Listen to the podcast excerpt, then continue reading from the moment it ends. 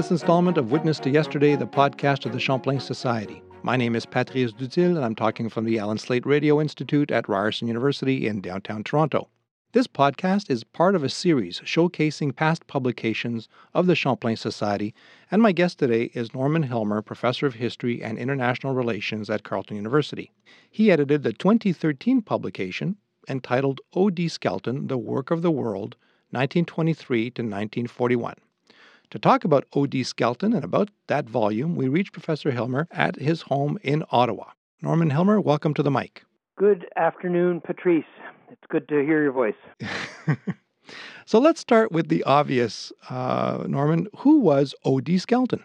He was a professor. And before anyone turns their radio off or turns their podcast off, I should say he was a professor who became Canada's most influential public servant of the first half of the 20th century. He entered government in the 1920s and became Undersecretary of State for External Affairs, that is, Deputy Minister of the Department of External Affairs. And over the next 16 years until his death, he helped to shape foreign policy and he worked to bring Canada an independent presence. So he built a Department of External Affairs. He did his best to build a, a distinctive Canadian way of looking at the world. Now, this man is an ac- is, you say, is an academic, but he's a good, solid liberal, isn't he? Is he not? Oh yes, uh, he he's capital L liberal. Uh, he was a Laurier liberal. He was the biographer of Laurier and the adoring biographer of Laurier, and he he was Laurier's biographer and uh, an enormous admirer, indeed a, a lover of Laurier. And um, when Mackenzie King became leader of the Liberal Party after Laurier's death, Skelton uh, inveigled his way into the good graces of the new leader, uh, knowing exactly how to flatter him, exactly how to make himself useful to him, and soon he was indispensable. Now, he's a professor at Queen's University. Yes. What what kind of academic was he? It wasn't just it wasn't just about Laurier and and uh, his letters, was it? we can talk about two things, I think. One is that uh, his University of Chicago thesis is on Marxism and socialism, and he uh, writes a book based on his thesis, which is a critique of socialism, which becomes um, internationally famous. So much so that he had a reputation as having had his book buried with Lenin in Lenin's tomb in Russia. This was this was pure myth, but spoke to Skelton's enormous reputation. Lenin was clearly an admirer of Skelton's criticism of socialism. So he had that international reputation. But at Queen's, he was a good teacher of pragmatic politics. He wanted to have his students uh, do practical things. He wanted them to be great scholars. He wanted them, them to be great citizens. And he wanted them to um, to go into government or go wherever they might go and build this country. And so he, he taught in a very practical way. And I guess he taught by example because he decides mid career to change trajectory completely and, and join the bureaucracy in Ottawa. What, why, what prompted him to do that? I think he always wanted that. Uh, when the Department of External Affairs was formed as a tiny little several person organization over a barber shop on Spark Street in Ottawa, uh, Skelton wrote to his mentor to say, I see that a Department of External Affairs has been formed. Uh, it's a mighty good billet to be the head of that department. And uh, what, 16 years later, he became uh, the head of that department. Now, did he come to the job with a certain idea of what Canada's place in the world should be? The document, the, the book we're talking about here, The Work of the World, is um, his writings, his memoranda, his letters, his, his diary entries. What was his idea of Canada in the world when he becomes a member of the bureaucracy, the deputy minister, as you say, of external affairs? He wanted an independent Canada. He wanted a Canada that wasn't going to be the echo of any other country, not an echo of of Britain, certainly, not even an echo of the United States. He felt very friendly towards the United States, and he always talked about being a good North American. But that was his way of creating an antidote to too much European militarism and British imperialism. He wanted an independent country. He was careful about how he said it. He was always a good politician, and Canadians weren't ready for independence, but that was his mission. That was his goal. Was it the First World War that changed his views, or did he always have views like that? He always had views like that. Mm. And in the First World War, he changed those views right at the beginning. I think realizing that English Canada, uh, and even to some extent French Canada, was involving itself in the war in a very committed way. And he went in that same direction. But when conscription came along, when his adored Laurier began to be called a traitor in English Canada, uh, Skelton went with him, uh, opposed conscription, and began to say, you know what, this is just the Brits doing it to us again, using us as a public convenience. Now, he joins government uh, at the behest of Mackenzie King. It's Mackenzie King who brings him in. What was his relationship like with Mackenzie King? They were a good married couple. and they um, were very respectful of one another. Each gave the other what they needed. Does that mean they fight? They fought sometimes? Well, they did fight. Uh, we might talk about that in a minute. Yeah. But yeah. King gave Skelton power and mm. influence, which is what Skelton desperately wanted, and he he allowed Skelton to become very important, to be the crucial man of the government, more than anyone else except perhaps Ernest Lapointe, who was the Quebec lieutenant of King for all those years. So King got something too, and King got a man who never who never failed him. In King's diary, he said, "Skelton never fails." Mm. In your rich book of um, Skelton documents, there is a wonderful entry, and I'd like to focus on that for a, a minute or two. Um, and I will we'll have it on the website. It's document 76 uh, as part of uh, of your book, The Work of the World. And it goes like this it's, This is a, a, a handwritten diary of uh, Oscar Skelton, and it's dated 23rd of September 1938. And we're just going to read a paragraph of it, and I'll start right now. War shadows looming thicker. The UK Dominion Office cables became increasingly alarming, with their indication of Hitler's unyielding arrogance and the probability of the negotiations breaking off on his demand for Sudeten areas be at once taken over by German troops. Massey's telegrams from London indicated a rapid stiffening of opinion, particularly among the Tories, and Chamberlain's growing readiness to break off. Just after noon came a Reuters dispatch through Canadian press telling of Sudeten and Nazi stormtroops crossing into Czechoslovakia and being resisted. Phoned to Mr. King. At 2, the Canadian press said Reuters had killed this dispatch, but the damage was done here. Mr. King, when I phoned this to Laurier House, said that he had come to the conclusion it was necessary to call council to consider the situation at 4. He came down about 10 to 4, and I found him in an exalted imperial come democracy and freedom mood, very belligerent. He had come to take my view of Hitler, that the world had come to the crossroads, must decide whether men were to be ruled by reason or force, might or right, blood or persuasion, brute or God, matter or spirit, paganism or Christianity. No question where Canada should stand in such a crisis. Opinion in Canada and every country should rally against Germany. Wave of emotion and demands would flood Canada. Here, CP Reuters report negotiations broken off because Hitler declined assurances. Therefore, we should issue a statement now asking people to be calm and trust the government. So I repeat, that's the 23rd of September, 1938. When you hear that document, Norman, what goes through your mind? Uh, Skelton is writing this presumably at home after a long day's work. What's going through his mind? What's going through his mind is that all his work for Canadian independence was going down the drain. Mm-hmm. That the Prime Minister was going to do what Prime Minister Borden had done in 1914. He was going to snap a salute and follow Britain into war. And Skelton tried to talk him down from this. Said, you know, um, be reasonable, Mr. King. It's not all is lost. Uh, um, we don't know that war is coming, um, and and just be careful. You know, you're a careful man. don't go overboard here. Don't feel the need to um, to publicize the fact that we're in a war which has not yet come. And King, I think, will listen to him, won't he? I mean, Council, there will be a few people of cabinet that will come together at, at precisely four o'clock and they'll debate. This comes out of your book again.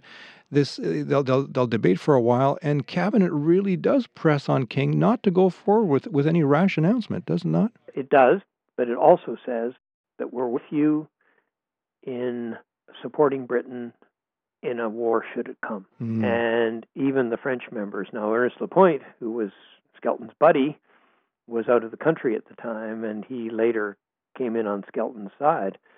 But Skelton, um, Skelton's mood now is to say, all those years that I have worked to make us come to a place where we can make our own decisions about our own destiny, it's gone. It's gone. Mm. Many people consider his greatest legacy was not his ideas, but the people he hired. What are your thoughts on that? What kind of people was Oscar Skelton looking for? Before we say who he hired, and that was pretty crucial, we need to say that even more important is that he was hiring those people in order to create a distinctive Canadian voice in the world. He was hiring people young people. They were called Skelton's men. Only men in those days were appointed to uh, jobs in, in the Department of External Affairs. He was uh, forming a foreign office. We didn't really have one. Sure, we invented one back in 1909, but it wasn't a serious institution. He was inventing a foreign office so that we could have a foreign policy and so that we could have a Canadian foreign policy. We didn't have to listen to the Brits or listen to the Americans and go by what they're telling us. We'd have our own sources of information. So, to remind our listeners of the kind of people he hired, I mean, some names do come up pretty quickly. Lester Pearson's one of them. Yes, Lester Pearson is one of the first people who gets hired, and there are other names which would be lesser known to Canadians now, but they were very, very important diplomats. Uh, Hume Wrong was one. Um, Norman another Robertson. was Norman Robertson. Mm-hmm. And in the late 1940s, after Skelton had died, Pearson and Robertson and Wrong were at the center of the department. They had the most important jobs.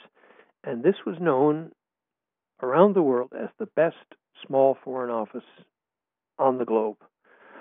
This was Skelton's creation. And and it was important, but it was it was a vehicle for Skelton to put in place something concrete. It wasn't just an idea of Canadian independence. It was a it was a, a, concrete expression of it. And it's again, it's worth saying that it was a robust policy shop that he set up. I mean, Canada will go obviously into the Second World War, but come out of it as a as an able participant in the United Nations and the Bretton Woods conference, uh, deploying a liberal internationalism through the late 1940s and into the 1950s. That would have been the brainchild of Oscar Skelton, would it not? Well, it was. Now, as far as the robust policy shop was concerned, when he was alive, the contradiction is that he insisted on running it as pretty much as a one man show. There was a lot of frustration among his policy officers. Most of them loved him because he's a pretty lovable guy in many respects, even mm. though rather distant uh, in other respects. But he dominated the place. So it wasn't a collegial atmosphere. The the the habits of an independent scholar kept shining through. Absolutely right.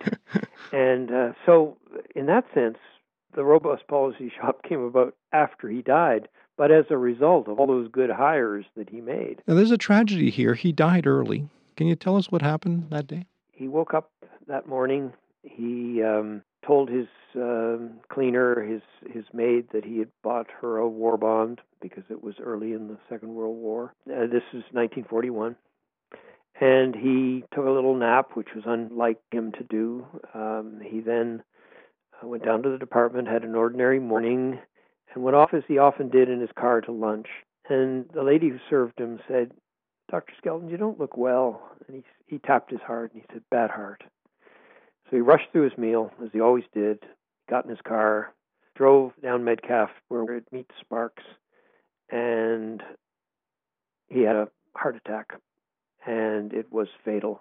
And the car slid into a streetcar, and um, his wife got a call saying uh, there's a man named Skelton at the hospital. She thought it was the son who was always getting into scrapes, but in fact it was Oscar, and he was gone. He had had a heart attack in 1937, and he never recovered fully from it.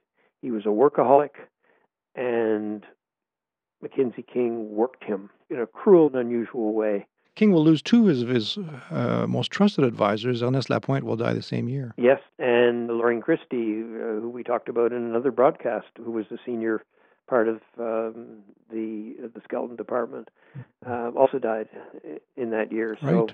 It was uh, it was a cruel year, but it was interesting that uh, Mackenzie King would write in his diary, "I'm being taught here I relied too much on these guys. I need to be my own man more. So always, always, King brings it back to himself in a in a in a way which is, in human terms, disreputable. Yes. Now you've put this fantastic collection of documents together.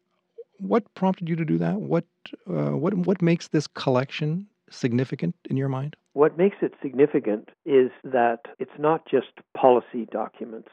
I had these policy documents for years, but I didn't really know about the humanity that lay behind them. Mm-hmm.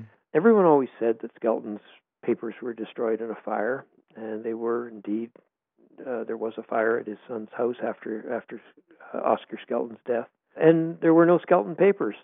I interviewed um, his daughter, and she told me there were no Skelton papers. But in the 1990s, they discovered, or perhaps they always knew, that there were 13 boxes of Skelton papers and the daughter was reluctant to let these things out. You know, who knew what was in the diary, who knew what kind of insults there might be, what people might get hurt, how people might get hurt. Uh, she became ill, and her husband, a distinguished diplomat and one of the last appointees of Skelton in in the department uh, before his his death, um, uh, went to the archives and uh, took those boxes down and gave them to the archives. And in those 13 boxes, is not a huge amount, are some diaries, not very much every year because you know what happens. You are a good diarist in January and then it falls off. But it was a lot of wonderful material. And then, too, there were over 40 years Skelton's letters to his wife and occasionally his her letters to him. That made him a man rather than an institution. And I wanted in the Champlain series book to not just have a dry series of memoranda about what to do about Hitler, but rather to know what he was writing in his diary, what he was writing to his wife, what he was feeling in his heart as well as in his mind. Now, you're still limited by the cruel uh, publishers of the Champlain Society in terms of how much you can put into a book. Um, did you leave much out? Is there a lot of material that you'd wished you could have put in, or? You know, I felt that there was a good balance, and I didn't have a whole lot of. I only had those 13 boxes, and I certainly could have put in more policy memoranda, but uh, because Skelton was an academic, he wrote these long documents footnoted, and uh, and it was, uh, shall we say, um, well, hard going sometimes. Yes. And uh, so I didn't want to publish very many more of those, and I think I published pretty much all the good parts of the diaries and letters.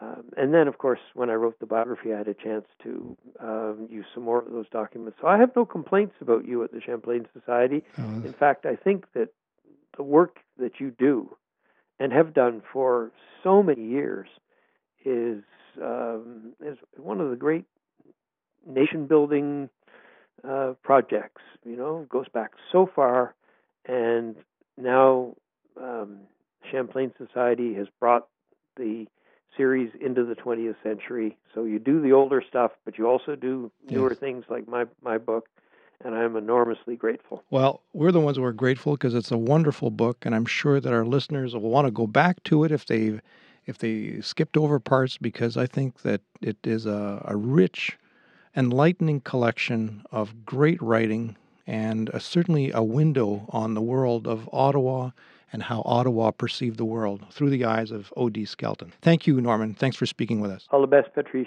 I was speaking with Norman Hillmer. He was the editor of the 2013 Champlain Society volume entitled O.D. Skelton, The Work of the World. He's also published a companion biography called O.D. Skelton, A Portrait of Canadian Ambition, published by the University of Toronto Press. You've been listening to Witness to Yesterday, the Champlain Society podcast on Canadian history. Please visit our website at www.champlainsociety.ca, where you'll find more about what the Society does, including its publications, its blogs, and more about these podcasts. There's even a place to become a member and a sustainer of the Society if you like these conversations with historians about Canada's history. This podcast is made possible by the members of the Champlain Society. Thank you. Thanks also to the Hudson's Bay Company History Foundation and the L.R. Wilson Institute for History at McMaster University for their support of these recordings. My name is Patrice Dutil.